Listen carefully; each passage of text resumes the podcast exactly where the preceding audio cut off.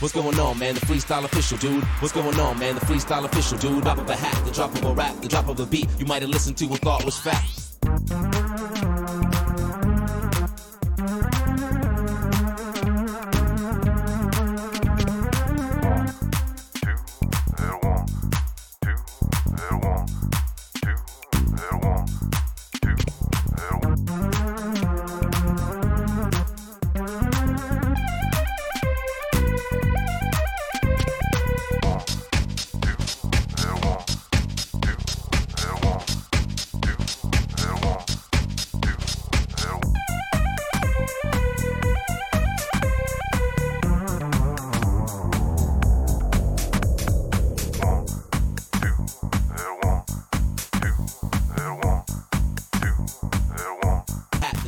Ma buonasera ragazzi, buonasera, benvenuti a questa 19ª puntata, seconda stagione di Game Privé. Ringrazio a tutti coloro che ci stanno seguendo ora o chi ci ascolterà in futuro sul nostro podcast. Ma saluto i miei compagni di viaggio, per l'occasione abbiamo Mirko, Max, Lello, la bestia delle bestie che per una volta è tornato in una live. Gesù è tornato. Che culo. Eccolo là. E poi abbiamo come ospite anche Innocenzo Bonelli. Ciao Innocenzo, benvenuto. Ciao.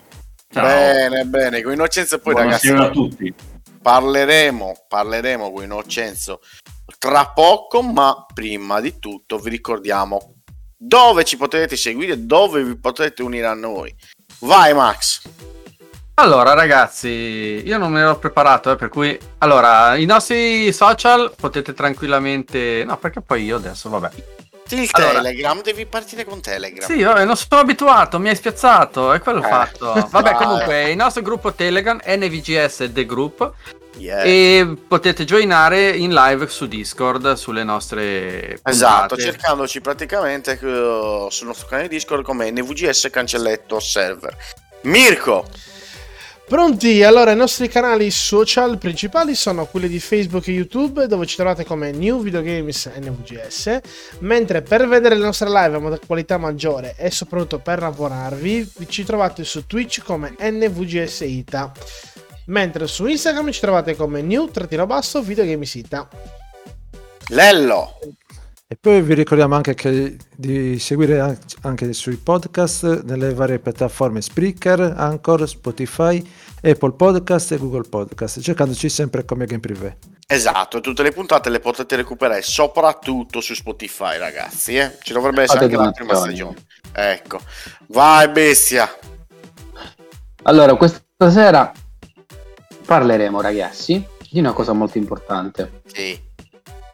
Cose a cui abbiamo giocato questa settimana, sì, che è una domanda non fatta. Esatto. Dato che abbiamo il maestro, sì. Parleremo di Gran Turismo 7. Sì. Come sempre faremo notizie del mondo gaming, come abbiamo sempre fatto. Non sono notizie nostre, ma prese da altri giornali, mi raccomando. Sì. E poi la solita rubrica del cazzo, Back in Time. Oh, bene, bene. Grazie per la futura finale. Ti possono ammazzare lì dove sì. Detto questo, ragazzi, prima di passare al piatto forte, la domanda, Innocenzo, tu devi sapere che noi sul Game Privé c'è la solita domanda di rito che ci poniamo tra di noi, ovvero a cosa abbiamo giocato questa settimana. E parto proprio da te, che sei il nostro ospite, ma credo di sapere già la risposta. Risposta facilissima, ho giocato solo ed esclusivamente a Gran Turismo 7. Cioè, proprio ti ha permesso di rispolverare la PS4 questo Gran Turismo 7. Esatto. Bene, bene, bene. Guarda, prima di entrare nel dettaglio, dacci subito magari qualche pro, dai, qualche piccolo pro e poi ci ritorniamo su quell'argomento lì. Allora, però per cominciare dico subito che questo è il capitolo che è tornato sulla strada dei vecchi Gran Turismo, cioè di quelli originali, di quelli veri. Parliamo di Gran Turismo 2, Gran Turismo 3, Gran Turismo 4 e Gran Turismo 5, cioè quelli dove c'era una carriera lunga, dove c'era la possibilità di giocare offline in maniera ampia e divertente. cosa che era stata un pochino abbandonata con GT6 e soprattutto con GT Sport, che erano invece finalizzati soprattutto alle competizioni online. Il pro principale è questo, cioè avere di nuovo un gioco ampio e godibile soprattutto offline. Questa è la cosa più importante secondo me. Bene, su questo argomento ci torneremo. Intanto ragazzi, per tutti coloro che sono appassionati sia come noi e come anche altri utenti al mondo di Gran Turismo, mondo di Assetto Corsa, insomma qualsiasi gioco simile oppure simulativo al 100%, vi invitiamo a iscrivervi nella pagina Facebook gtdrivers.it. unitevi perché lì si organizzano anche vari campionati, anche con la nostra collaborazione, dove ci saremo per l'occorrenza io e Mirko facendo i pagliacci e Innocenzo facendo l'unico serio, perché di queste cose a volte non sento. Dai, se ne occupa soprattutto lui. Signori, abbiamo qua con noi una non è l'ultimo, la leggenda della televisione, passiamola così, sul motore, sul sistema delle rubriche dei motori. Però abbiamo qua un signor pilota anche, ha fatto soprattutto un pilota reale, esatto.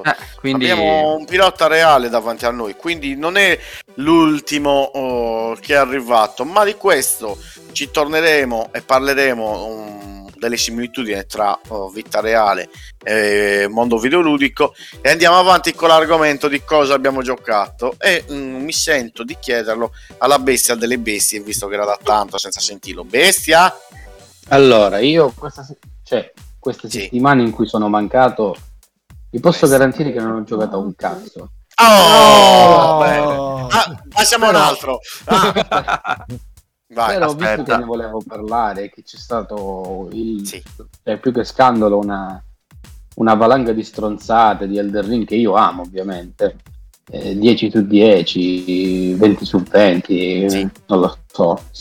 E ho detto vabbè, lo proviamo così, vediamo cosa posso dire in live. Intanto dove l'hai provato?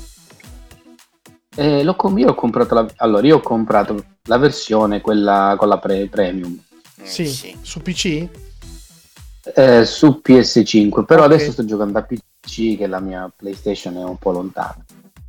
Il gioco fa cagare. Cioè, dopo aver giocato a Sekiro, ho pensato adesso metteranno Sekiro, il motore grafico, il movimento di movimenti, tutto il resto abbinato al gioco. Invece no, è un Dark Souls 3-4, è uguale. La trama è quella uguale al primo, solo che possa esserci le ceneri, ci sono un anello, cioè la stessa trama. Lì dovevi prendere il posto del vecchio signore che è andato il mondo in rovina, qui devi prendere un anello per prendere il posto di un vecchio signore del regno in rovina, è la stessa cosa. E Martin che cosa ha fatto? Neanche tanto. Niente. Martin ha fatto si è occupato della parte artistica, in minima parte. Addirittura gli ha dato un'occhiata, gli ha dato un'occhiata. Perché aveva tipo un cannocchiale guardando, stanno lavorando al titolo, basta. Sì, credo sia andata una così, lettura veloce. La trama è uguale alla prima, è la stessa, non hanno avuto manco e la grafica è uguale al terzo, non hanno avuto manco della cosa, mettiamo quella di Sekiro. Aspetta, ferma, attenzione, però voglio spezzare una lancia a favore di questo titolo. Era stato detto dall'inizio che a livello grafico non sarebbe stato chissà che cosa, l'avevamo già anticipato. Vabbè, lasciamo perdere questo. E invece il motore di gioco, perché non hanno utilizzato quello di Sekiro e hanno utilizzato quello di Dark Souls? I don't know. Che è vecchio, che non era buono, era legnoso. Infatti i confronti grafici, video di confronti grafici, le movenze tra lui e i vari Dark Souls ce ne sono, soprattutto sul 3, e si nota le stesse movenze degli NPG, appunto. È stata una delusione su tutti i fronti sto gioco, però vabbè, io gli do il mio 7 perché amo i Souls. 10 su 10 intanto Mirko ci fa vedere, come ha dato qualche testata videoludica che ancora non riusciamo a capire il perché di questo 10 su 10 comunque. Però Metacritic ha dato, quella degli utenti ha dato, molti hanno dato 0, però 0 sembra troppo esagerato. Ma troviamo anche molta shitstorm anche di, cioè, sì, vabbè. Sì. È un discorso a parte, però prima di passare agli altri vorrei chiedere magari a Innocenzo se ha mai avuto modo di approcciarsi magari a un titolo come Souls, come i Souls-like. Innocenzo, credo che tu non sia il tipo dei Souls-like, no, vero? Infatti no, io sono, allora, da quando ho preso la PS3 mi sono buttato completamente sui giochi di guida, quindi Gran Turismo, Assetto Corsa, Project Car, Rally, quindi Dirt Rally, e finché sono stato invece sulla PS1 e 2 avevo anche un po' di varietà in più, ma per la maggior parte siamo sempre sui giochi di guida, qualcosa come simulatori di volo, Ace Combat, cose del genere, ma sui Souls o sugli Adventure non sono mai andato. Bene. Ora direi io di chiedere anche, visto che abbiamo dato la palla al balzo a Gaetano che lo sta spolpando quando ha 5 minuti di tempo e non pensa al suicidio, chiediamo a Lello che cosa ne pensa, un altro amante del genere. Lello? Di Elden Ring? Te l'ho già detto la scorsa settimana, ecco. È la stessa cosa che ho detto. Ha cambiato un cazzo, perfetto. No, io quando l'ho avviato ho detto questo è Dark Souls 3 in un open world, ecco. Io ho detto però c'è una bella messaggio in chat che vorrei condividere con voi che dice: ma scusate, che vi frega di Elden Ring che tanto non ci sapete giocare? Oh, io sono d'accordo, perché non so giocare e non me ne frega niente. Oh. Esatto, non è che ci do peso più di tanto, Will. Ha ragione, diciamo, su quella cosa lì, però è un titolo che comunque è curioso da provare, perché vedere questo 10 su 10 nel mio confronto cosa è. Voglio metterci mano. Io non sono capace, però voglio buttarmi dentro. Se poi mi gira il porco e mi incapponisco, io lo finisco. Deve girarmi proprio l'embolo secco. Allora, lo schiatto, diciamo, o lo porto a fine. Se no, io... Questo ce la potresti fare tranquillamente, che è molto più semplice. Sì, è molto più semplice. È più legnoso del 3, qualcosa di impressionante. Io resto sempre che ho odiato quella cacchio di coda del drago nel primo da prendere con l'arco da sotto il ponte. Ma ti fotti della cosa del drago. Quindi... È una cosa secondaria. Quindi rimango a quelle cose lì ancora. Va bene. Poi Lello, hai giocato ad altro? Gran Turismo 7. Ma che strano, non l'avrei mai detto. No, no. Guarda. Non va bene. Sì. Va bene, passiamo all'altro. Max? Io questa settimana ho giochicchiato un po' a tante cose. Tipo Forbidden West. Uno. Onestamente mi sono diviso la giornata a seconda turni, figli, moglie e possibilità di giocare. Mi sono giocato su questo ambito qua, ovvero se ho la possibilità gioco alla mattina qualcosa a Horizon. E sono andato avanti abbastanza tanto.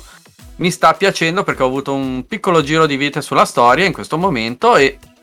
mi sta prendendo. Resto sempre dell'idea che Assassin's Creed sulla giocabilità, il motore della tipa gli dà una spanna sopra, ma per il resto no, è carino. Poi io resto che comunque le meccaniche sono molto simili, a parte sta storia di alcune armi che sono un po' strane, un po' nuove, ma non è che le uso tanto.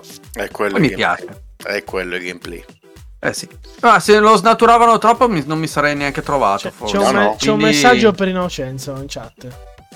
Vai, leggilo. Mi dicono: fossi lei mi disconnetterei seduta stante a sentire sti pazzi. Poi veda lei. È sono vaccinato, faccio più caso. È una buona idea comunque. Poi, non scartiamo. Poi vabbè, sto portando avanti la campagna di Destiny, come ho fatto la live l'altra sera, e ringrazio Fulvio che mi ha fatto compagnia. Salutiamo, tra l'altro. Avrò modo di portare avanti ancora le serate in sua compagnia e anche quella dell'Ale, così facciamo vedere quanto siamo scrausi noi conigli di Giada. E anche lì mi piace questo nuovo espansione, è una bella storia, ha messo delle belle meccaniche, mi piace, mi sta prendendo, e sicuramente se trovo altre tre persone si parte con l'incursione quando saremo un po' più alti di luce. Quindi sì, approvata tantissimo. Mazzi ci fa storia su queste cose qua, però lo aspettiamo anche lui a giocare prossimamente. Piccolo messaggio era. Sì.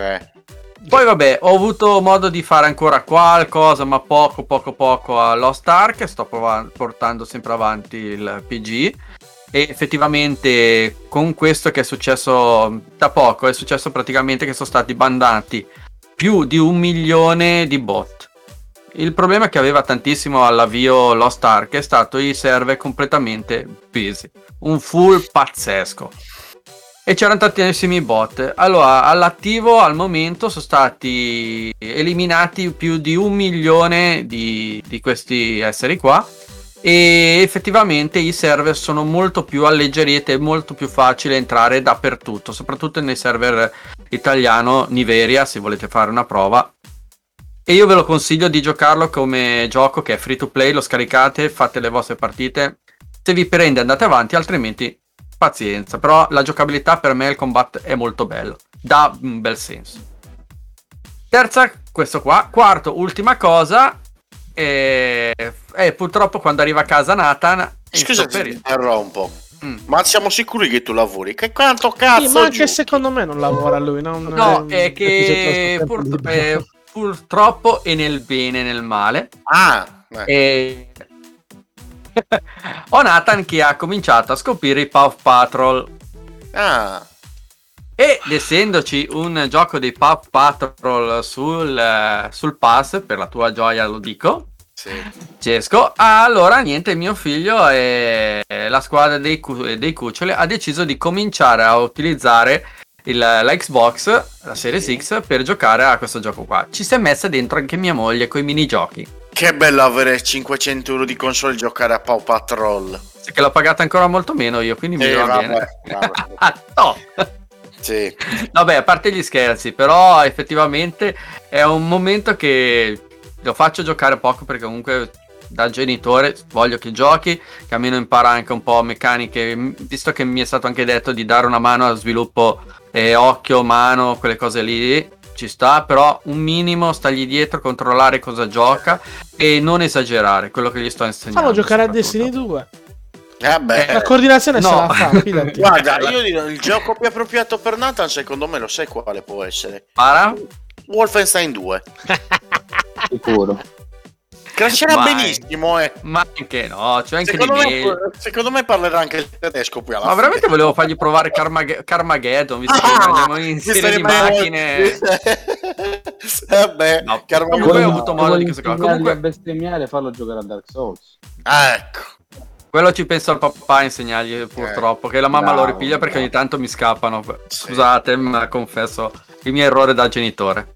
E comunque niente, se avete modo con un figlio di provare a qualcosa e con la moglie, sono belli, ti ritagli quella mezz'oretta, non è che facciamo tanto, qualcosa ogni tanto, una mezz'oretta, nella settimana qualcosina abbiamo fatto, ed è un momento di aggregazione che ci piace provare un tanto. Bene, però prima di passare la palla a Mirko, io ti chiedo una cosa, Nathan ora quanti anni ha? 5, giusto? 5.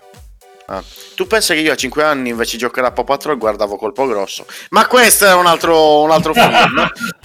Detto ti questo, facevi film, che era diversa la cosa. 3 anni. E soprattutto quando c'è tipo Cin-Cin. Lì impazzivo subito. Ragazzi, Cin-Cin. Esatto. Mirko? Quindi non devo mettere un video di Colpo Grosso, giusto? No. Ti stavo immaginando col copricapezzoli che girava. Sì, guarda, va bene. No, allora, tolto i soliti ignoti, quindi GT7, Horizon, Elden Ring, balle varie, mi sono preso la briga un quarto d'ora, 20 minuti di provare Ghost Runner, che è uscito nel Plus, per PS5. Devo dire che è molto molto molto carino. Molto difficile, è vero. Ho fatto la primissima parte del gioco. È un roseggio ignorante, praticamente. Perché fondamentalmente è in prima persona, con molte sezioni di parkour, con un po' più di lotta, ma è un Mirror's Edge molto ignorante, quindi bene. Potrebbe essere il classico titolo tappabuchi tra un AAA e un altro, dai, diciamo così. Okay. Io non ho il tempo manco di giocare AAA. Lo so, ma tu sei l'unico serio qua dentro che lavora. Vabbè, sai, coi turni il tempo ti viene fuori. Effettivamente facendo giornata sei più legato. Coi turni tutto sommato ti viene l'embolo di provare. Una cosa, ecco ragazzi, vi do un consiglio. Visto che è uscito da poco, provate a scaricarvi. Io l'ho nasata soltanto 10 minuti, poi non ho avuto modo di andare avanti. La demo è uscita adesso, Have a Nice Date, Have a Nice Dead. È un roguelike bellissimo, veramente, con un humor fantastico della morte che va a cercare la gente, ma è uno spettacolo anche stilisticamente. Ve lo consiglio, dategli un'occhiata. Bene. C'era anche il demo di... Vabbè, ne parliamo dopo, di Stranger Things. No. Tipo Grim Fandango? No, tutta un'altra cosa. La tematica, parlo. No, è molto diverso, non ti posso dire niente. Comunque, no. Tu vai, sei il mietitore che va a mietare le anime dei defunti giorno dopo giorno. Ed è un po' carina la cosa, perché sei sempre un... Come si chiamano quelli degli uffici? Adesso mi viene in mente il nome. Un impiegatuzzo, ecco, sembra un impiegatuzzo smaronatissimo, quindi carichi tutta l'incazzatura sul Fandango. Bellissimo, guarda. Va bene. Quindi prima di passare a cosa al discorso principale, di questa puntata, manco io a dire cosa ho giocato, ma la tagliamo subito qui. Ho giocato a GT7. Vi adesso con l'argomento di Gran Turismo 7. Boom! Oh, ho visto che così tagliamo subito la testa al toro. Allora, Innocenzo, carissimo Innocenzo, dal punto di vista, nel mentre salutiamo il nostro sponsor dell'acqua, che ogni tanto cambia durante la settimana, grazie per i soldi che ci mandate, vabbè, ho mutato, ma va a cagare, te lo rimetto lo stesso. Dal tuo punto di vista, diciamo da pilota reale, quindi sì, che compete nei vari rally, gare in salita, poi vabbè, hai un curriculum di tutto rispetto, quante similitudini vedi in generale tra un gioco come Gran Turismo, che ricordiamo, con Mirko ci bisticciamo ogni tanto, ma è perché a me fa ridere quella dicitura che c'è scritta nel titolo, ovvero The Real Driving Simulator, è ciò che concerne alla realtà di una macchina Gran Turismo. Allora, l'avete già detto, è inutile stare a ripagare. Gran Turismo non è un simulatore, o perlomeno non è un simulatore di gare. E d'altra parte lo dice il titolo stesso, perché non è The Real Race Simulator, è The Real Driving Simulator, cioè è un gioco che consente alla gente di guidare, di avere per le mani, anche se in maniera virtuale, delle macchine che altrimenti si vedono solamente in fotografia o al limite passare per strada. Questo secondo me è il pregio più grosso di Gran Turismo, e credo che in questa direzione Yamauchi e la Polyphony abbiano fatto sempre un lavoro splendido, fin dalle prime edizioni di questo gioco. Poi sul fatto che la fisica di guida sia molto più arcade piuttosto che simulativa, questo non si discute, ma d'altra parte non si può neanche aspettare chissà che cosa da un titolo che esce su console e che ha un costo tutto sommato ragionevole, parliamo di un titolo da 70 euro sul mercato, quindi prendiamolo per quello che è, un bellissimo gioco. Io lo gioco da sempre, fin dal primo capitolo, compresi anche i vari prologue, saloni, eccetera. Ha di bello questo, consente alla gente di avere un panorama molto ampio del mondo dell'automobile. Non possiamo pretendere che sia simulativo. Posso aggiungere una cosina, poi vi lascio parlare. Yamauchi... stai per dire quello che stavo per dire io. Yamauchi ha sempre dichiarato che il gioco che lui crea doveva essere abbordabile, cioè alla portata di chiunque, il che automaticamente esclude ogni verità simulativa al 100%. Però non è quello il fulcro, o meglio, per cui il gioco non è stato pensato per quello. Esatto, poi tra l'altro come spesso ci siamo detti con Mirko, in questo titolo traspare proprio tutto l'amore che Yamauchi porta verso l'automobilismo. Cioè, allora, quello che vediamo noi, per esempio anche i dettagli minimi dei cruscotti, per dire, hanno fatto proprio un passo gigante rispetto al precedente titolo, che era GT Sport, che se ne dica era una costola della saga GT.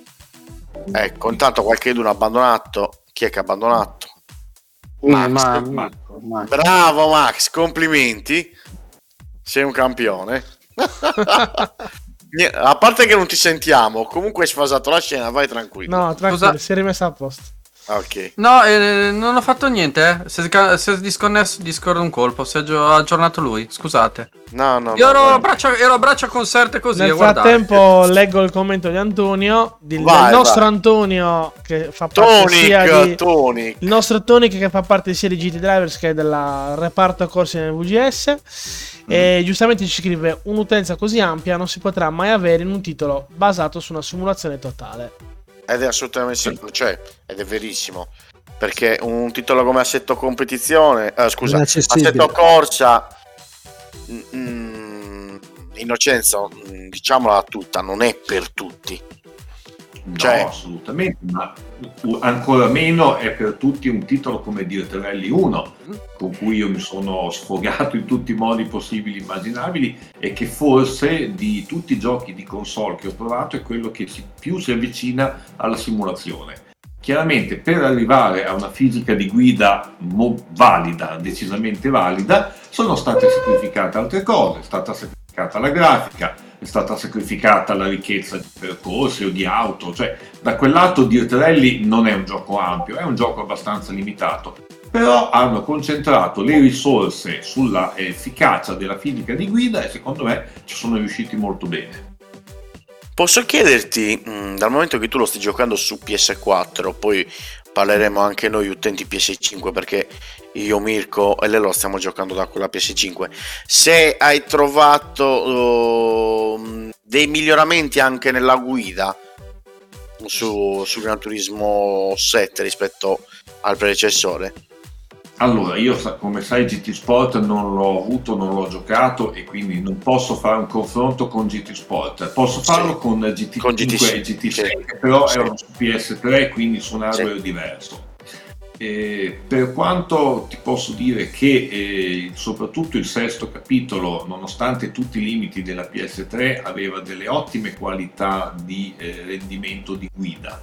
Cioè, settando il pad in un certo modo, scegliendo delle impostazioni di gioco completamente senza aiuti, si riusciva ad avere una soddisfazione di guida molto buona, non ti dico simulativa, però insomma il divertimento di guidare certe macchine, soprattutto quelle più piccole, c'era tanto, sia offline che online. In questa settimana di GT7 ti dico che sono rimasto un po' perplesso, soprattutto nei primi giorni, per quella che era la fisica di guida, che mi sembrava un po' piatta, mi sembrava molto più da arcade piuttosto che da titolo come GT7 ci si aspettava che fosse. Però con l'aggiornamento di stamattina, che è lasciato proprio oggi, hanno fatto le modifiche e io già stasera, facendo un paio di partite, ho sentito la differenza. Non so esattamente che cosa abbiano toccato, però reazioni della macchina che prima erano abbastanza improvvise, anche abbastanza imprevedibili, adesso sono sparite, siamo tornati nella normalità. Io ho sentito tanti che come critica rispetto al 6 si sono trovati spiazzati, che poi parliamo di un gioco che risale al 2013, per cui sono passati un po' di anni dal titolo precedente. Si sono spiazzati perché si sono detto cavolo, partiamo, ma non mi trovo più il sottosterzo che mi dava il 6. Ha detto che in questo hanno fatto sparire tanto l'effetto di sottosterzo nella guida. Sì, invece hanno inserito molto pattinamento, forse anche esagerato, perché con macchine di qualsiasi potenza e con qualsiasi tipo di trazione c'è un effetto pattinamento molto accentuato e decisamente esagerato. Questa è un'altra cosa che hanno segnalato in tanti, che l'effetto spin è veramente tanto. Siamo a pace, insomma. Beh, è un gioco, un work in progress, perché il gioco di per sé non è completo, secondo me, perché manca qualcosa. Però è anche vero che ormai GT7 o Gran Turismo in generale è diventato quasi un gioco live service, per cui è un gioco che verrà costantemente aggiornato, costantemente modificato, eccetera eccetera eccetera eccetera. Cioè, ricordiamo che GT Sport ha avuto un supporto pazzesco nell'arco degli anni, nell'arco degli anni, però, senza chiederti un centesimo, Sì, però a differenza di ciò che è successo con GT Sport, questo GT7 al lancio devo dire che ha parecchia roba, sì, parecchia roba al suo interno. Poi Innocenzo, non so cosa ne pensi tu, o anche Lello che lo sta giocando. Devono tarare alcune cose. Ha una base solidissima questo titolo, ma io mi aspettavo di più, perché anche come numero di piste, come numero di macchine, pensavo che al lancio avrebbero messo qualcosa in più. Sicuramente arriveranno, però ad esempio la mancanza di alcuni marchi come Lotus si fa sentire. È vero. La storia, non lo so, allora per me parte già da una base molto solida.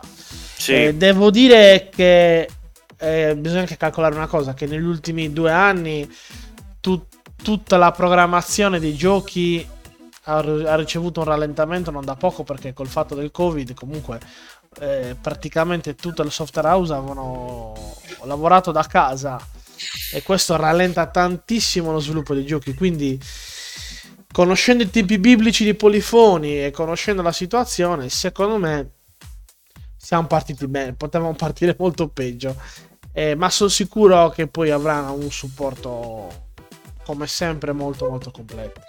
Sì. E per quanto vi riguarda invece sto museo della macchina, quanto vi sta piacendo? Bellissimo. Quanto è definito e quanto è fatto bene? Innocenzo? Allora, io su quel lato per me si apre un portone, non una porta. Io la parte didascalica di Gran Turismo l'ho sempre adorata, e secondo me, come dicevi prima Francesco, lì si vede veramente l'amore che si ha per il mondo dell'automobile. E si vede anche da certe scelte, cioè da come presenta le cose, il fatto sì appunto del museo, ma delle descrizioni anche di ogni singola macchina con tutti i dettagli. E d'altra parte io lo capisco anche bene, perché io e Yamauchi abbiamo esattamente la stessa età, cioè sono andato a vedere, lui è nato 10 giorni dopo di me, quindi è della mia generazione, e siamo cresciuti in quella fase di transizione tra la macchina diciamo ignorante, cioè quelle degli anni 70, a quelle di oggi che hanno sì potenze, cavalli, belle esteticamente, però sono molto più gestite dall'elettronica. Quindi in Gran Turismo si sente questa nostalgia, cioè si sente il voler far conoscere anche alle nuove generazioni quelle che sono state le macchine del passato e le loro caratteristiche. Quindi il lato storico di Gran Turismo serve proprio a questo, è trasportare l'utente del gioco, quello che chiaramente lo va a esaminare tutto, perché secondo me ci sono persone che veramente più giovani non vanno neanche a vedere le cose, però chi come me invece lo vuole spulciare fino in fondo viene a scoprire delle cose che non conosceva probabilmente del mondo dell'automobile, la storia di alcune case, come sono nati e cresciuti alcuni marchi, le particolarità di alcuni tipi di vettura, di alcune soluzioni tecniche che magari oggi non ci sono più e che c'erano sulle macchine del passato. Questo secondo me è il vero tesoro di Gran Turismo, e non da oggi, cioè non da GT7, è una cosa che abbiamo già dai tempi di Gran Turismo 3. Cioè, questa parte è storica e, se vogliamo, anche didattica, che accompagna l'utente del gioco in un cammino ampio che non è limitato solamente alla partita, alla garetta con gli amici o alla garetta offline. Cioè, è veramente una enciclopedia virtuale dell'automobile. Vero, vero. Se prendo come esempio, Innocenzo, la discussione costruttiva che abbiamo avuto settimana scorsa, se non erro il sabato, quando per l'appunto qualche utente di GT Drivers scriveva: ragazzi, ma come mai la Mini ha la bandiera tedesca e non inglese? Sì, sì, sì.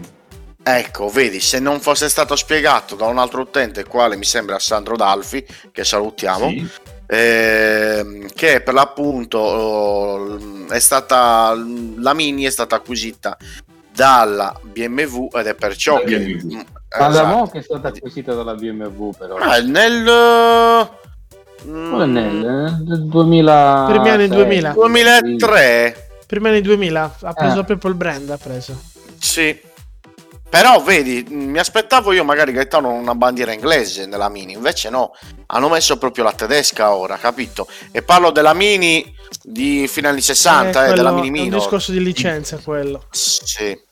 Io ho il padre che, mio padre del 56, aveva fatto dei gran danni a lavorare in concessionario per Citroen e Volkswagen, e quindi le auto di quegli anni le ricordo. Poi ogni tanto parte con i suoi ricordi, tipo la 126 o la 128, e sicuramente quella che ricorda di più è stata la prima Golf che aveva preso. Poi, tornando agli anni che dice Innocenzo, per gli anni proprio della macchina, per cui Francesco, poi sentiamo dopo anche Lello.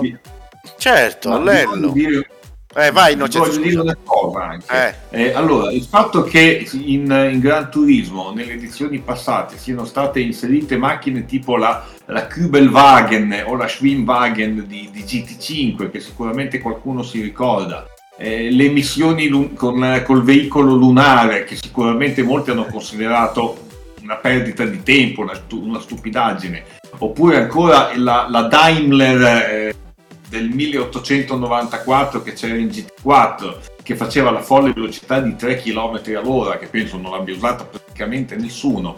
Però già il fatto che siano state inserite nel gioco, già solamente il fatto di perderci del tempo per crearle e metterle nel gioco, è una dimostrazione che il Gran Turismo è qualcosa di più che un semplice giocare.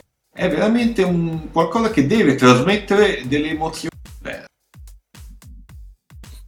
Sì, sono d'accordo. Se vuole far vivere agli utenti il mondo delle auto, il mondo dell'automobile, tutto. Il Samba Bus, chi è che penserebbe mai di me?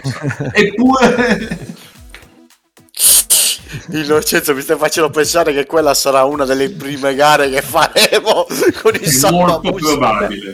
Nel frattempo ho messo la 112. Nel frattempo ho messo il video del Daimler, Sì, solo che credo che l'hanno taroccato, perché questo Daimler va a 970 orari, quindi c'è qualcuno che non va, ho sbagliato video. No, aspetta, torniamo indietro. Lello, tu che anche da poco sei riuscito a recuperare tutti quanti i titoli e sei un amante storico come Innocenzo della saga Gran Turismo, di questo titolo in particolare che cosa ne pensi? Anche se, a dir la verità, hai avuto poco modo tu di utilizzare magari GT Sport, però cosa ne pensi di questo GT7? Ti sta convincendo? Ci sono delle cose che non ti convincono? O va bene così? Allora, secondo me per ora va bene, perché comunque parte dalla base di GT Sport, perché anche nello stile, cioè, di guida, l'handling è molto simile.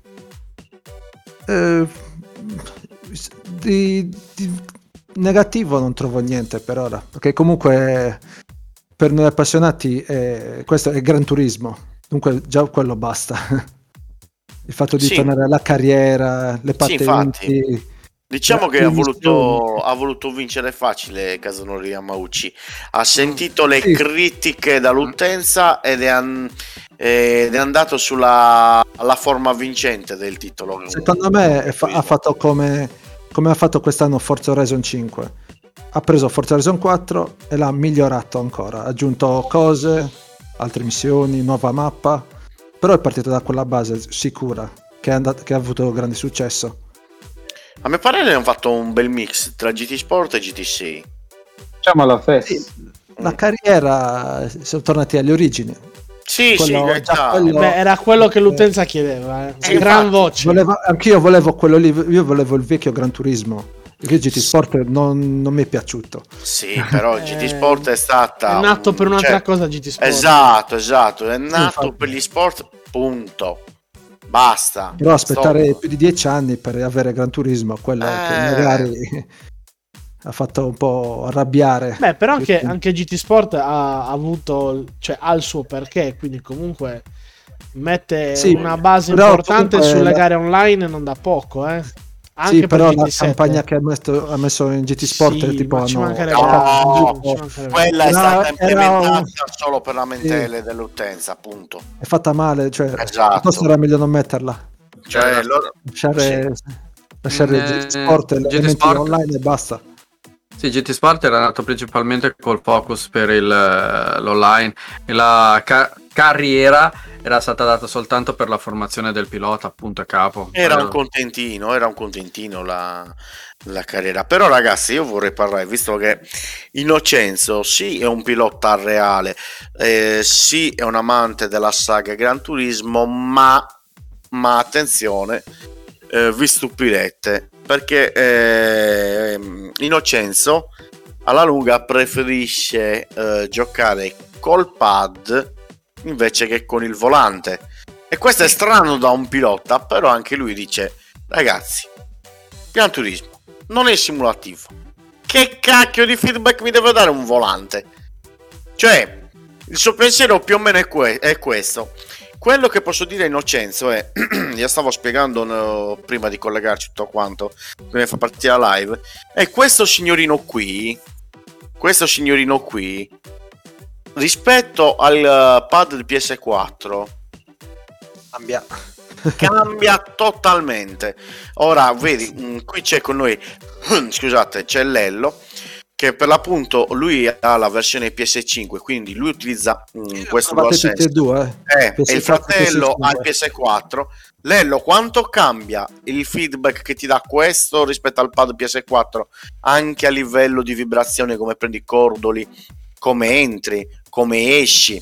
La differenza maggiore è sul freno, perché ti dà la sensazione di quando si sta per bloccare la ruota, o anche tipo quando se disattivi l'ABS senti quando la ruota si sta bloccando, senti il saltellamento delle ruote quando si stanno bloccando. Sì, ma tra l'altro senti anche, vedi Innocenzo, questi grilletti si chiamano grilletti aptici, tra l'altro senti anche la forza che ti dà nel schiacciare il tastino, ti dà una forza contraria, e quindi quando tu magari stai frenando senti proprio la sensazione che ti dà il pedale quando schiacci il pedale. Ti dà la sensazione quando la macchina si sta alleggerendo.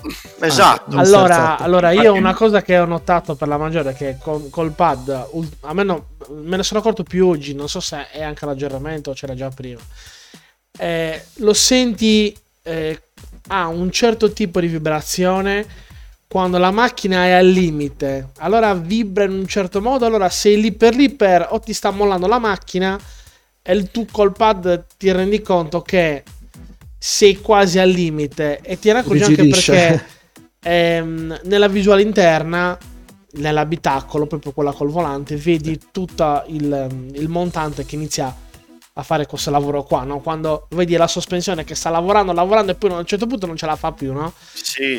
Cioè io non sono un pilota, non lo so, però mi dà quella sensazione che la macchina è arrivata e più di quel tanto non può fare. Poi...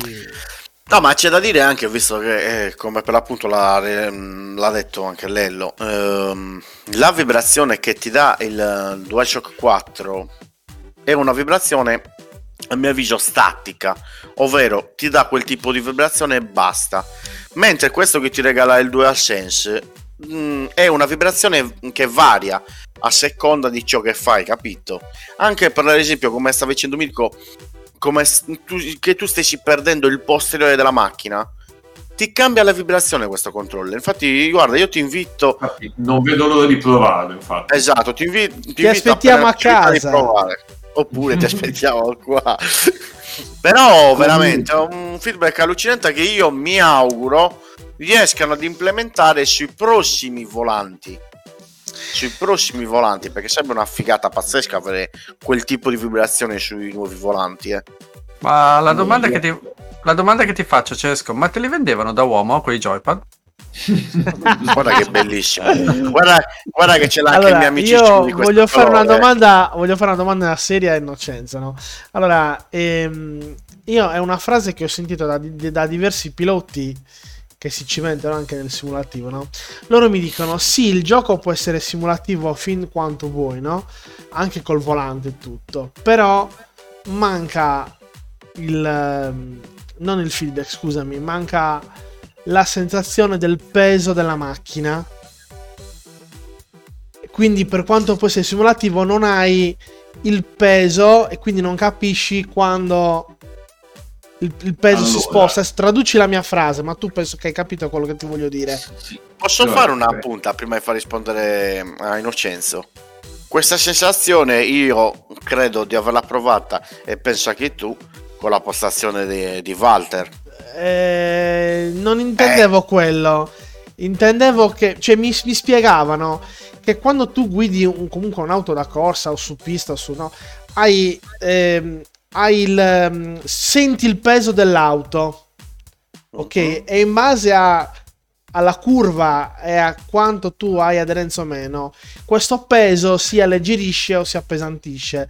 Ripeto, io sto parlando da profano, quindi se dico una castroneria, Innocenzo, puoi correggermi tranquillamente. No, anzi. Però penso che il ragionamento che mi hanno fatto, penso di essermi spiegato relativamente bene. Allora, qui entriamo in un discorso molto, molto tecnico. Cerco di farla un po' semplice. Allora, quello che ha detto Mirko è giusto. Allora, la guida dell'auto, specialmente dell'auto da corsa, è una questione proprio di fisica e quindi di saper giocare con i trasferimenti di carico. E in queste situazioni il volante diventa un accessorio che, insieme ad acceleratore e freno, ti consente di gestire questi trasferimenti di carico.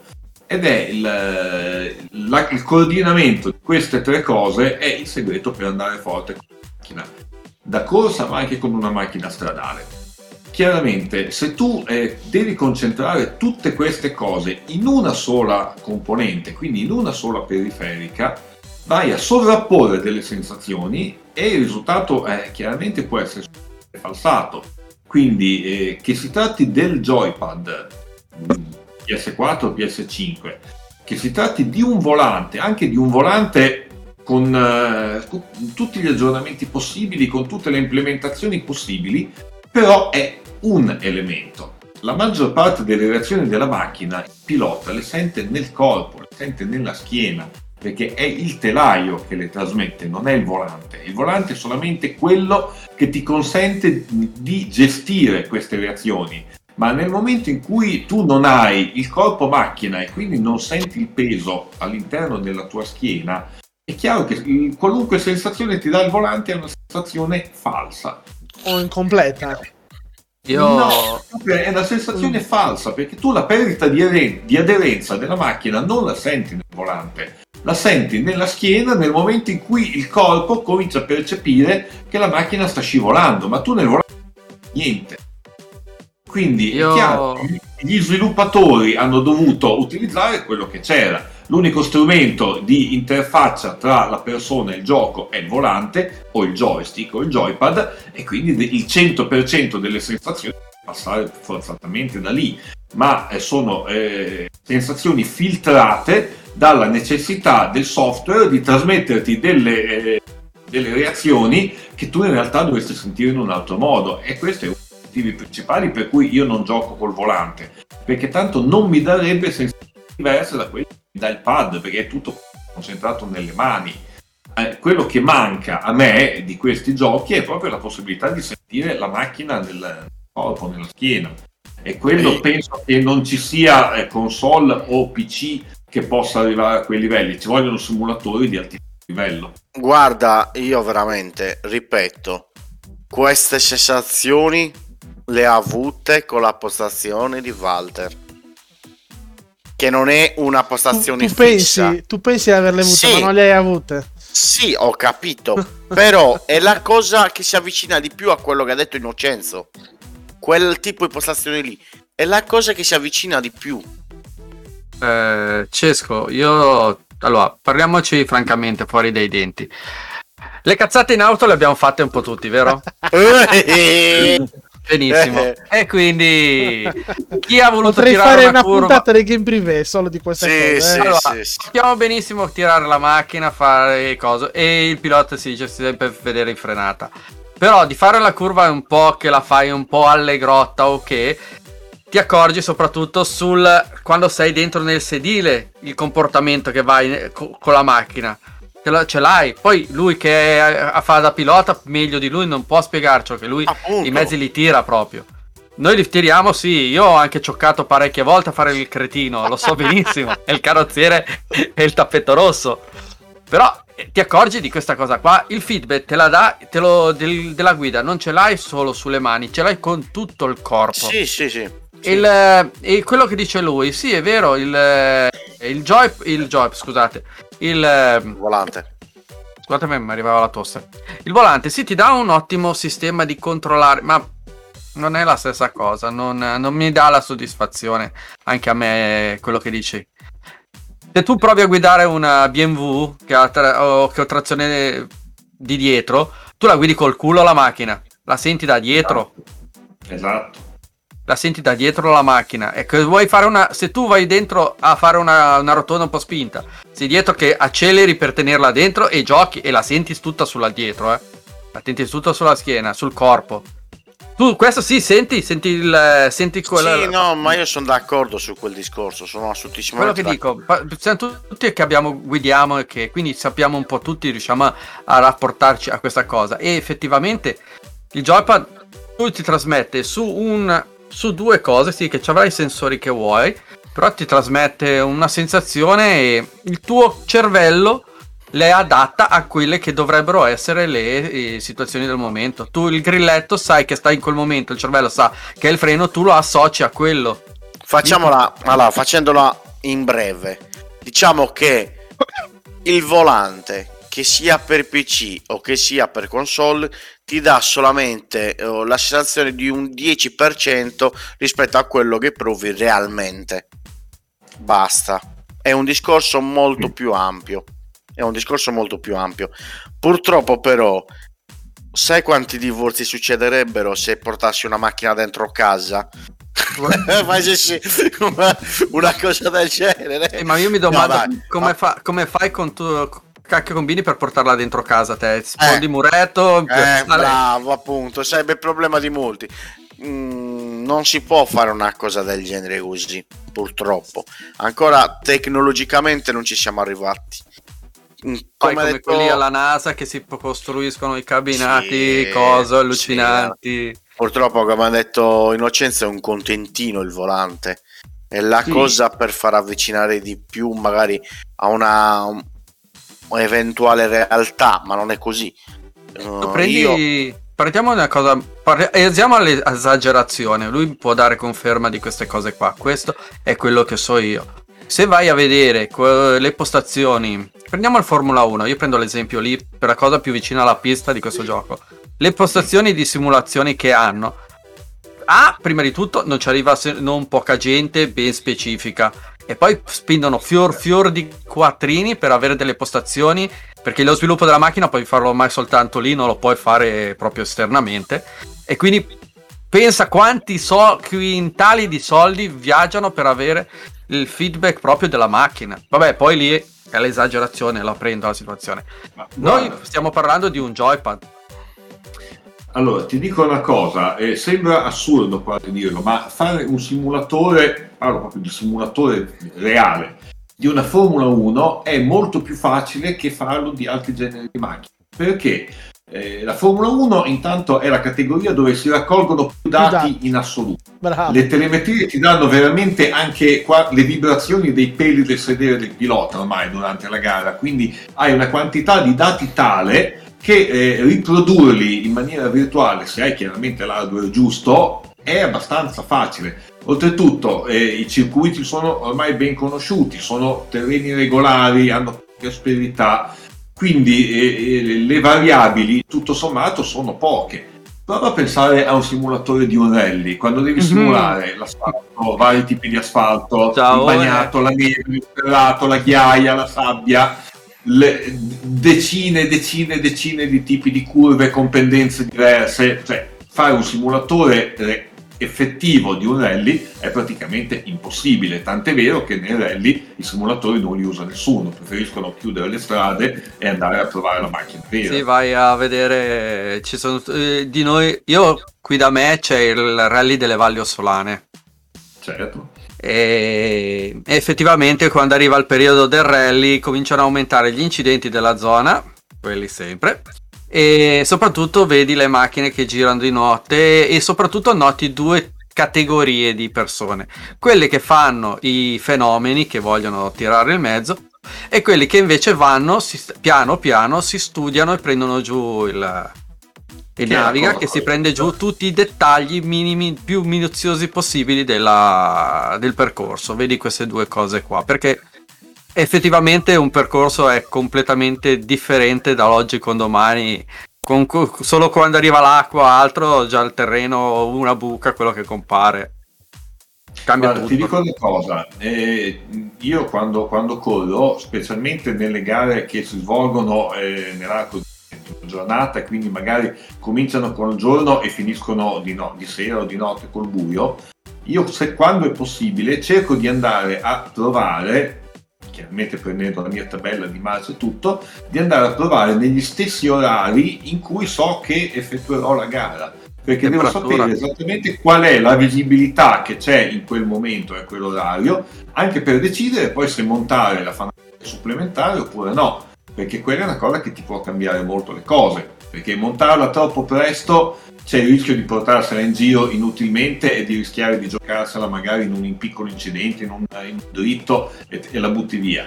Montarla troppo tardi significa di fare una prova speciale al buio e di perdere la gara lì, quindi il pilota va a cercare anche questo dettaglio qui, cioè di provare negli orari a quelli poi della gara, quindi per dire che non si lascia niente al caso, le preparazioni delle gare vengono fatte, chi le vuole fare bene chiaramente, vanno fatte in maniera metodica. Questi sono quasi 2004,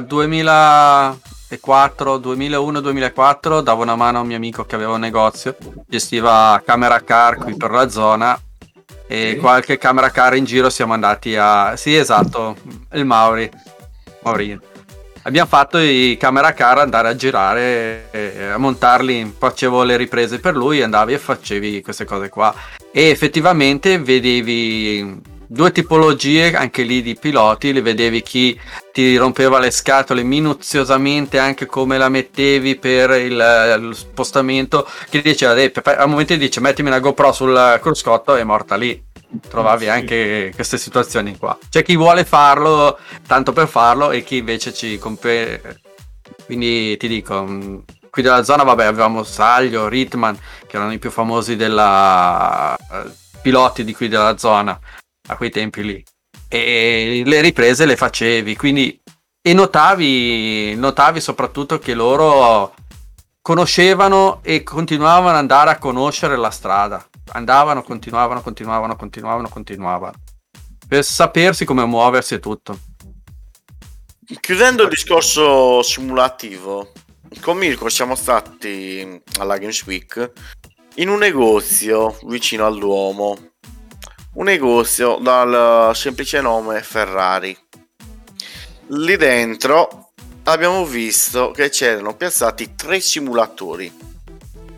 Innocenzo, indovina che cosa c'era lì all'interno di quel simulatore, che gioco dovevi utilizzare?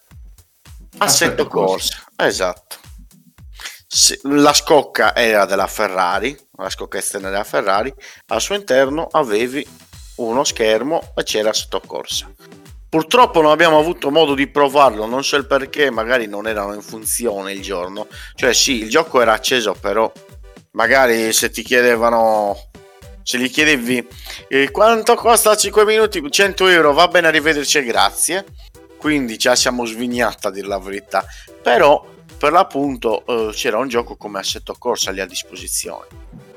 Quindi Assetto Corsa è quello che sicuramente si avvicina di più alla simulazione, perché Kunos ha fatto una scelta, ha deciso di limitare il gioco a pochi tipi di auto e pochi circuiti, però su quello ha fatto un lavoro veramente minuzioso, ha raccolta dati enorme. E come dico, quando voi avvicinate alla simulazione, quello che conta è appunto la quantità di dati che riesce ad inserire, cosa che GT non fa, perché chiaramente si rivolgono a un pubblico diverso, a un pubblico più ampio, e vogliono dare anche una maggiore varietà sia di circuiti che di macchine. Ecco, un piccolo appunto che posso fare a GT7 ad esempio è che ci sono ancora pochi circuiti reali e molti circuiti di fantasia. Io spero che questa cosa la rimedino un pochettino nel tempo, perché il circuito reale è quello che ti dà comunque un po' di gusto di guida in più. Certo. Sai che vai a correre sulle stesse piste dove corrono le auto vere, e poi parliamoci chiaro, ci sono anche piste molto belle come Spa, come Monza, come Le Mans, come il Nürburgring, che io adoro, ci sono andato a girare, vero? C'è girato veramente. Devo ringraziare la PlayStation, perché se non avessi imparato il ring 22 km di pista, col cavolo che sarei riuscito ad imparare. Porca vacca. Sono tanti quelli che vedo di filmati che cioccano da quelle mani. Mamma mia! Ma ti dico anche perché cioccano, perché quello che quando guardi i filmati o quando giochi con la Play non riesci a capire del ring sono le pendenze.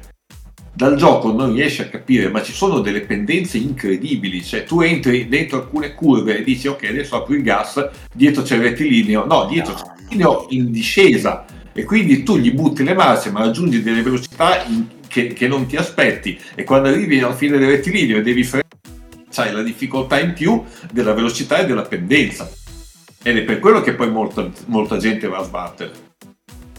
Mamma mia. Bene ragazzi, di chiudere qui il discorso per quanto riguarda GT7. A mio parere, ripeto, hanno fatto un ottimo titolo, non eccellente come qualcuno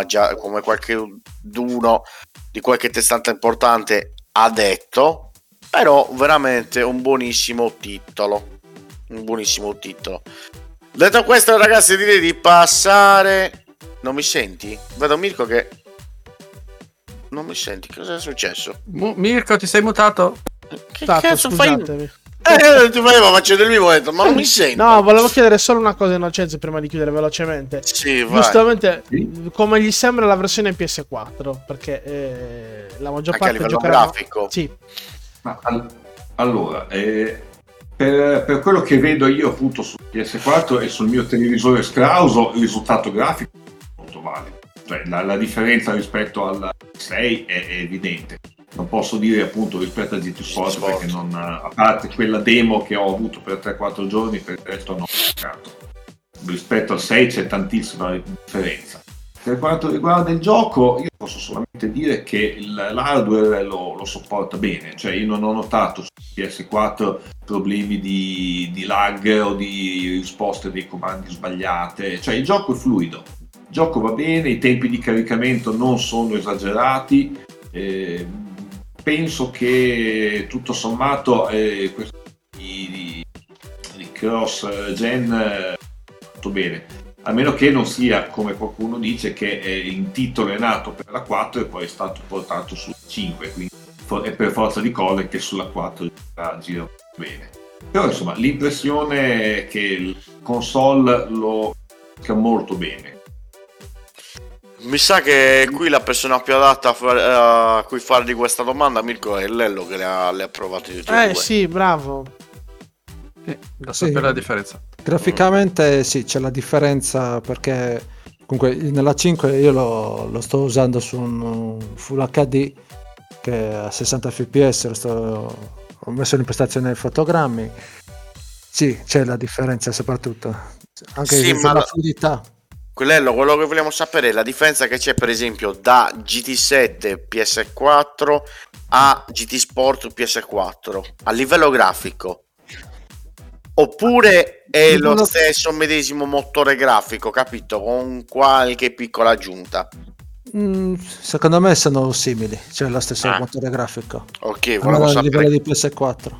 Ok, volevamo sapere solamente quelli per curiosità.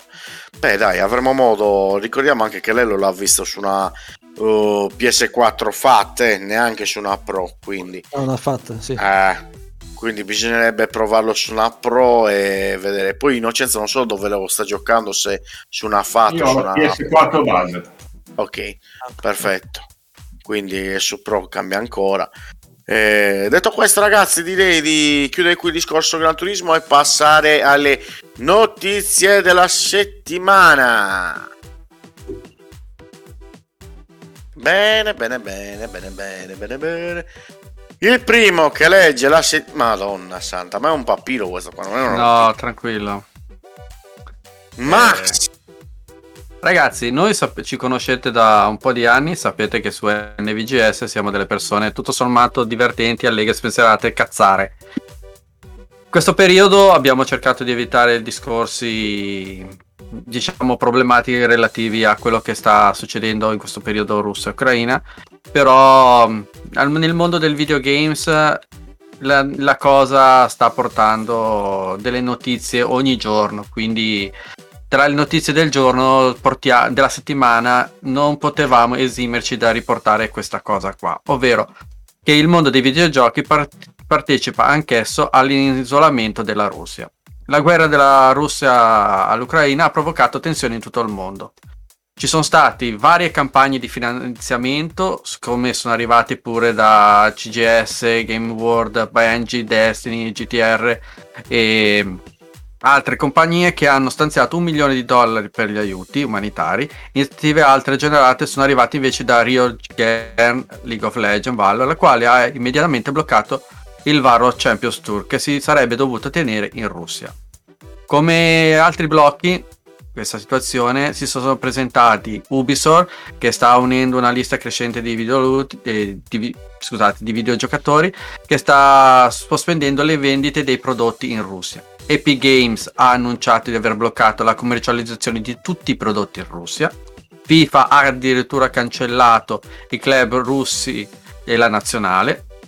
E la piattaforma come Nintendo che ha bloccato le shop dando l'errore 281-13099, Microsoft e Sony che hanno annunciato di aver sospeso le vendite delle nuove console PS4, PS5 e quindi anche il racing della serie di Polygraph GT7 non è venduto in questo periodo. Vabbè, queste sono le cose che stanno succedendo. Sicuramente una cosa che è molto valida, che stiamo notando invece, è quello che sta succedendo di alcuni studi che invece hanno deciso di implementare una solidarietà maggiore a loro. Ovvero, prendiamo l'esempio di... scusate, adesso faccio fatica a trovare il... This War of Mine ha devoluto completamente i suoi introiti alla Croce Rossa e anche l'avventura di grafica di Amita Design ha trovato la stessa decisione. CD Projekt ha donato, oltre ad aver chiuso i suoi store, anche non vendere Cyberpunk, scusate l'ho detto nel nominabile anche stavolta, ha donato $200.000 per gli aiuti umanitari, ovvero questa situazione sta cercando di portare disagio possibile per dimostrare che comunque un problema sussiste. Il mondo dei videogames, che io ricordi, difficilmente negli anni si è presentato così, ragazzi. Questo è la mia sensazione e a quello che sono le notizie. Ogni giorno, scusate la notizia è un po' spezzettata perché è presa da più testate, stavolta voglio specificarlo perché sono anche più pezzi di titoli, di varie notizie. Sì. È una cosa abbastanza grossa che sta succedendo, non è facile da trattare questa cosa qua. Però il mondo dei videogames si sta anch'esso muovendo per questa situazione, sia dalla parte umanitaria che dalla parte dei dazi. Io questa cosa qua difficilmente me la ricordo, non so voi. Beh, difficilmente ce n'è stato bisogno. Esatto, esatto.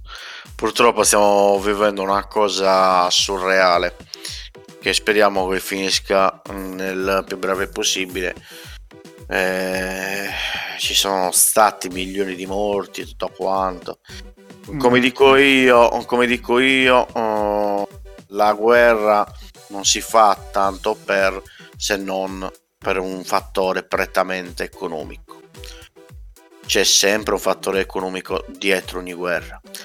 Però ragazzi, torniamo a sorridere in questo momento. Ripeto, noi ci auguriamo che presto finisca tutto, tutto in fretta. Un abbraccio a coloro che stanno vivendo questa tragedia umanitaria. Direi di andare avanti. Vai Mirko, che ci deve parlare di quel fantastico state of play che c'è stato ieri, che stranamente non abbiamo trasmesso noi ieri.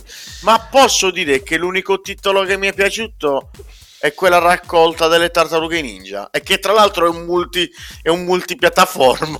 Esattamente. Beh, allora la problematica dello set of play, che ormai per ogni cosa lo chiamano set of play, quindi comunque si passa da presentazioni in pompa magna come GT7 a una sequela di titoli abbastanza dimenticabili. Comunque ieri sera è andato in onda, chi più chi meno ce lo siamo seguito, sono stati 20 minuti di fuffa, come li ho chiamati io.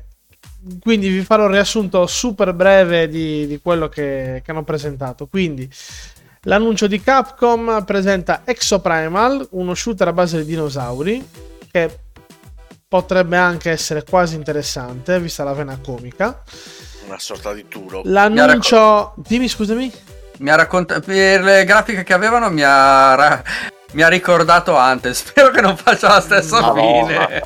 Allora, l'annuncio della demo, dell'ennesima demo di Stranger of Paradise di Final Fantasy Origin, titolo del Team Ninja, che secondo me è abbastanza cafone, quindi c'è già il demo, quindi potete già scaricarlo.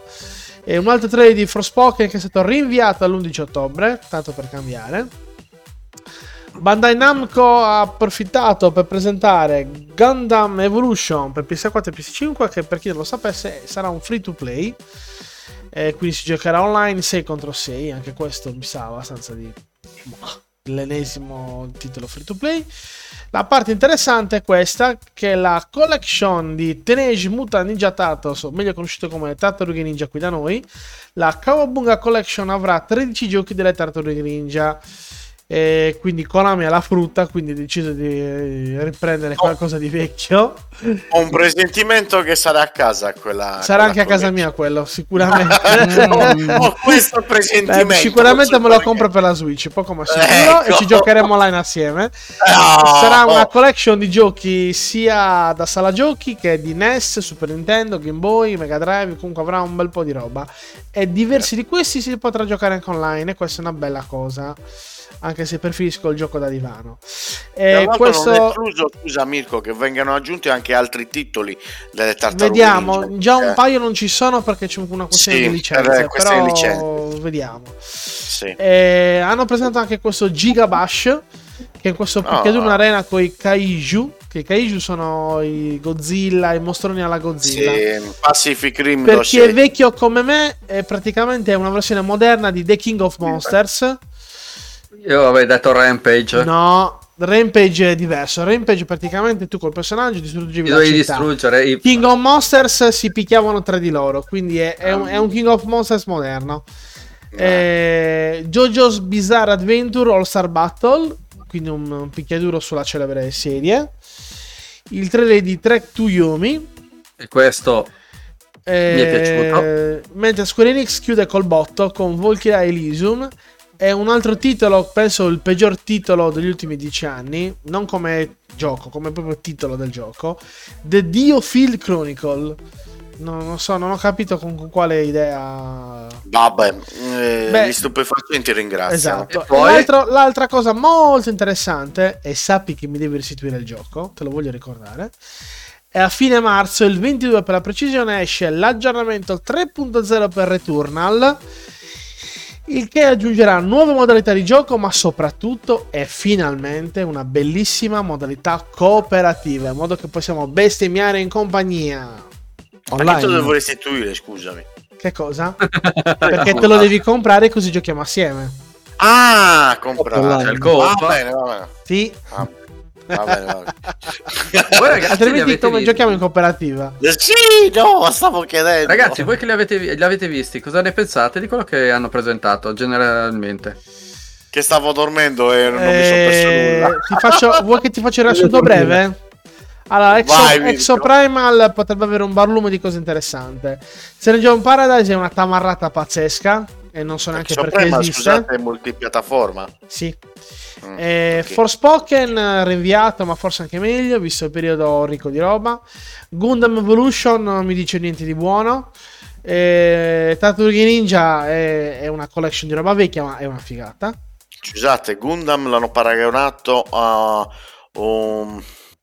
come si chiama? Un Halo Infinite comprato da Wish, solo per farvi il paragone. Gigabash non so che spazio potrebbe avere al giorno d'oggi un gioco così.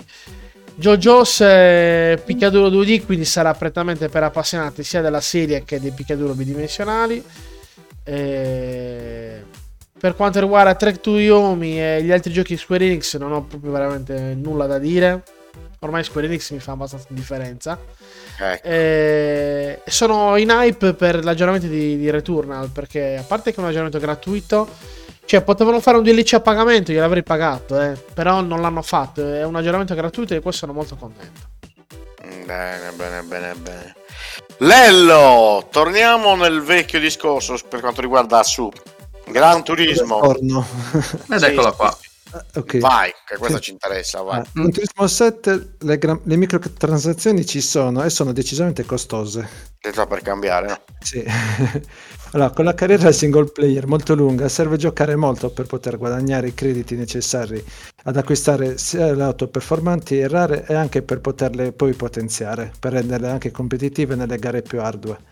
Questo è stato il motivo per cui Polyphony ha pensato a spingere i giocatori a spendere soldi per facilitare le cose. Infatti si possono spendere dai €2,49 per 100.000 crediti fino a €19,99 per 2 milioni di crediti. Con questo ammontare di crediti si possono comprare auto decisamente performanti, ma bisogna considerare che si tratterebbe di cifre che si spendono parallelamente all'acquisto del gioco. Con i prossimi aggiornamenti Sony e Polyphony potrebbero aggiungere auto molto più costose, tanto per cambiare, fino a 20 milioni di crediti. Come riferito in un precedente evento State of Play, 20 milioni di crediti equivalgono a circa €199 in microtransazioni. Cioè queste sono le cose che fanno più incazzare. Sì, cosa... no, ma la cosa bella sai cos'è? Che abbiamo due card da €20. No, ascoltate però, scusate, però vi posso dire una cosa. Sì, ormai si è perso il gusto del gioco alla fine. Dai, non è così. No, perché non c'è più l'impegno per farsi i crediti. Quello è un altro discorso, quello dipende meno di noi. Perché il gioco, cioè devi giocarlo e te ne devi guadagnare guidando. Sì, la cosa... Sì. Allora tu guidi... La cosa bella di queste auto molto costose in teoria è che la collezione delle macchine leggendarie c'è dietro la casa Agerty, che è una casa d'aste molto famosa per quanto riguarda le auto classiche, e quindi il prezzo fluttua in base al prezzo reale dell'auto storica, e quindi se per caso una berlinetta della Ferrari diventa più costosa perché è diventata più rara, perché mille motivi vari, anche in Gran Turismo sia in crediti che in microtransazioni sarà più cara, cioè il prezzo fluttuerà, potrebbe essere o più basso o più alto, e anche questo è frutto del discorso di prima del signor Kazunori, che non aveva niente da fare, che si è inventato anche questa piccola perla che è una cavolata, ma non mi fa impazzire. Cioè vuoi un'auto rara, la devi pagare. Innocenzo, dici la tua, perché ti vedo farsi con la testa da un attimo. Allora, io il fatto delle cose, delle microtransazioni, lo considero una stupidaggine. Spero che non lo faccia nessuno, perché è una cosa che non ha senso, soprattutto in relazione a quello che è il costo del, di questi crediti relativo al costo delle auto di gioco.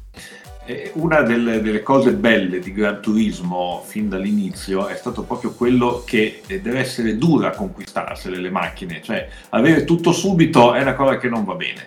Gran Turismo è il gioco per gente che ha voglia di giocare, che ha la costanza di arrivare fino in fondo. Quindi arrivare in fondo vuol dire giocare, fare le gare, ripeterle fino a raggiungere auto che devono essere una conquista, non un regalo. Quindi il fatto che le macchine costino tanto, io lo trovo anche giusto. Adesso non sapevo le discussioni legate alla casa, però mi piace la cosa, ma ribadisco, trovare le scorciatoie tra le macchine non lo trovo giusto. Trovo più giusto che quelle siano un premio per chi ha la costanza di seguire il gioco e di farlo. Insomma, stesse medesime parole di quelle di Lello, in poche parole. In sostanza era la stessa identica cosa che diceva. Bisogna impegnarsi, Lello. Come in Gran Turismo 2 volevi l'escudo, dovevi finirti il gioco. Mamma mia, l'escudo. Cosa abbiamo tirato fuori? Ma, metti il video dell'escudo subito.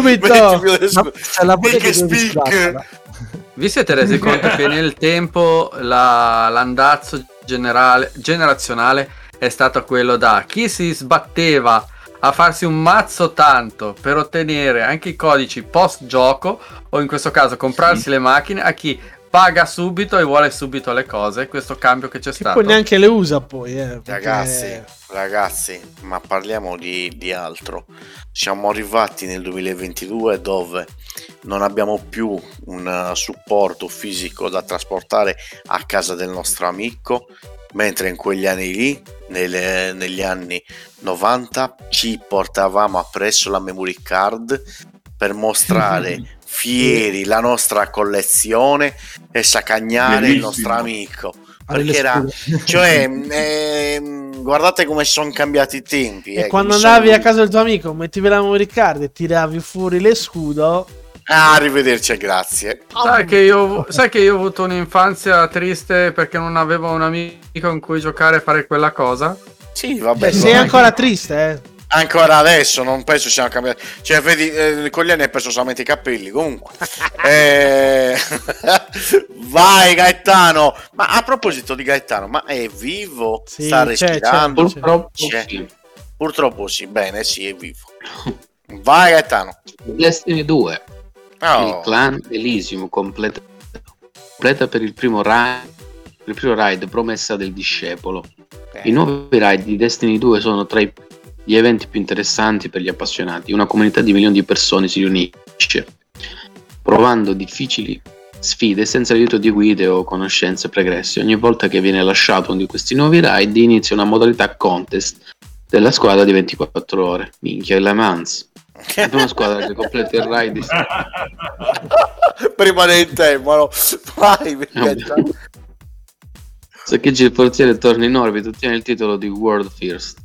Il raid, che è stato rilasciato con l'espansione La Regina dei Sussurri e Bungie, ha infatti ufficialmente confermato la prima squadra a ottenere il World First per l'ombra del discepolo in Destiny 2 tramite il suo account ufficiale.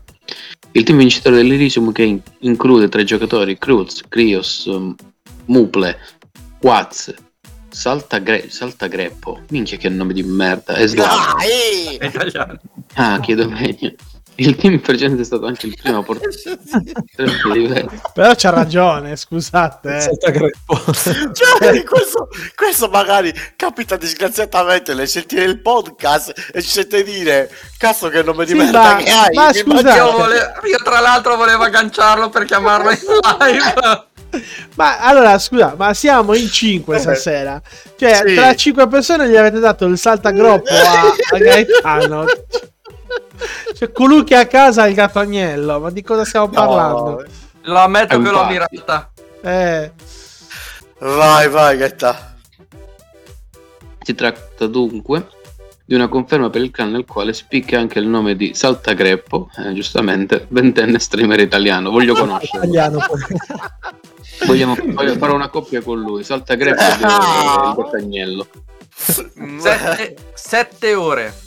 Ragazzi, come sempre vi ricordiamo che queste notizie non ce le scriviamo noi, non le inventiamo noi, ma le riportiamo le prendiamo dalle maggiori testate videoludiche italiane. Quindi non è farina del nostro sacco. Meno male. Ecco, e ora ragazzi spazio al retro game con la nostra rubrica Back in Time. Sigla.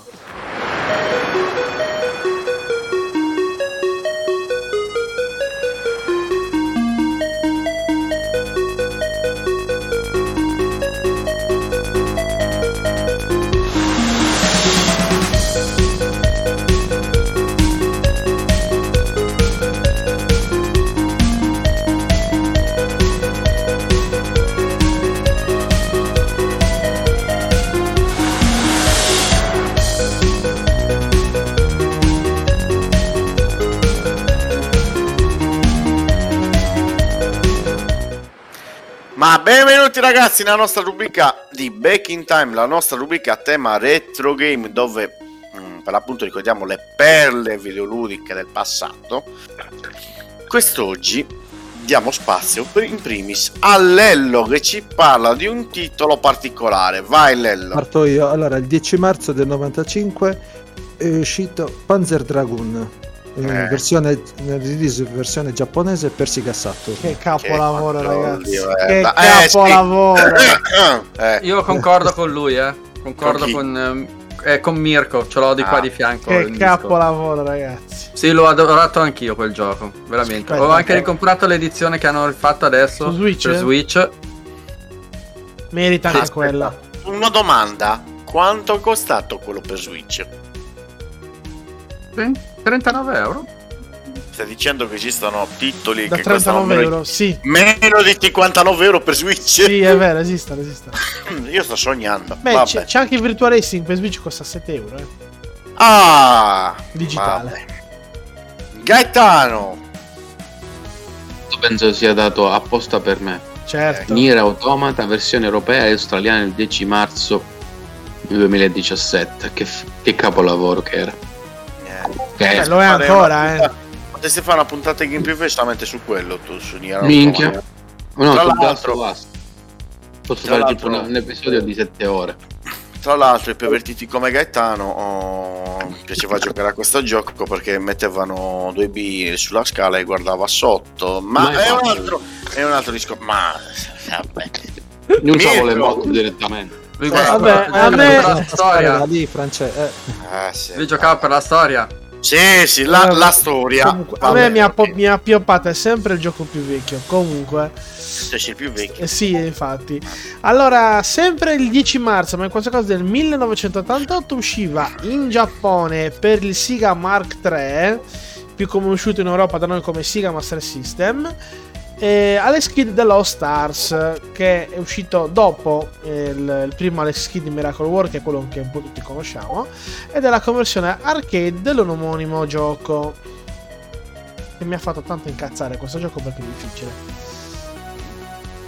che tra l'altro l'hanno riproposto sulle nuove console, giusto? Non questo, ma il Miracle World in promozione su PlayStation a 9,99€. Ok, lasciatelo lì. Max. Allora, il 10 marzo, ma del 2011, quindi un gioco più recente, usciva in Australia nell'11 e poi è uscito in Italia. Pensavo se arrivavamo a cavallo facevo la data qui. È uscito Dragon Age 2 per Microsoft Windows, per il Mac OS, PlayStation 3 e Xbox 360. Un gioco della BioWare che riportava avanti le storie della serie Dragon Age. Non è stato molto apprezzato, perché comunque chi ama la serie Dragon Age Origins è il must della cosa. E onestamente a me non è dispiaciuto tantissimo. L'ho giocato e l'ho finito anche un paio di volte, però effettivamente rispetto al primo non è più la BioWare di una storia. Speriamo il 4, se mai lo fanno. Beh, lo fanno, ma non si sa quando esce. No, vabbè, tra l'altro l'ultimo Dragon Age, se non erro, Inquisition su PS4, giusto? Siamo nel 2013. Allora, adesso mi prendi, mi si accoccia, non me lo ricordo. Mi sa che è abbastanza vecchio, ragazzi. Non vuoi sbagliare, mi do il range tra il 2013 e il 2015. Non me lo ricordo la data. Detto questo, ragazzi, prima di salutarci, di salutare il nostro Innocenzo che è venuto qui a trovarci, io gli avevo detto che era una cosa sconsigliata, ma lui ha detto mi piace soffrire e vengo da voi come ospite. Nel frattempo metto un paio di suoi salti. Vai, nel frattempo guardiamoci qualche video di Innocenzo. E non allora, su Gran Turismo, eh. Esatto. Innocenzo, ricordiamo a tutti quanti gli utenti e l'utenza magari di coloro che giocano a Gran Turismo, ai vari Assetto Corsa, ai vari Dirt Rally, dove vi possono trovare? Ci trovano su gtdrivers.it, abbiamo sia un forum che in questo momento è in stand-by perché è in corso un'evoluzione, sia soprattutto sulla nostra pagina Facebook e sul nostro canale Telegram. Poi per chi ha intenzione di partecipare attivamente alle attività c'è anche la possibilità di essere inseriti nelle nostre chat dove ci sono le informazioni continue sulla nostra attività, su quello che facciamo in tempo reale praticamente. Comunque gtdrivers.it. Ebbene, noi intanto a breve ci organizzeremo per qualche nuova gara, per qualche nuova collaborazione, Innocenzo, perché intanto tra un po' partiremo a stile martello pneumatico con magari all'inizio qualche gara dove più che combattere ci sarà da ridere, perché io mi aspetto magari una gara tra Samba Bus 500 o 112, la 112. Qualche accenno l'abbiamo dato, quindi esatto. Chi vuol capire capisca. Esatto. Quindi facciamo così di tenere d'occhio sia la pagina Facebook di GT Drivers che sia NVGS, che forse fate meglio a seguire entrambe le pagine, mettete un bel mi piace, invitate gli amici e tutto quanto. Ora ragazzi, ci salutiamo, vi diamo appuntamento a giovedì prossimo, però nel frattempo allora innanzitutto ringrazio ancora una volta Innocenzo per essere stato qui con noi e alla prossima Innocenzo. Intanto Max, che cosa ci deve ricordare? Max? Io vi devo ricordare i nostri canali di Facebook e YouTube, ci cercate come New Video Games o NVGS, e su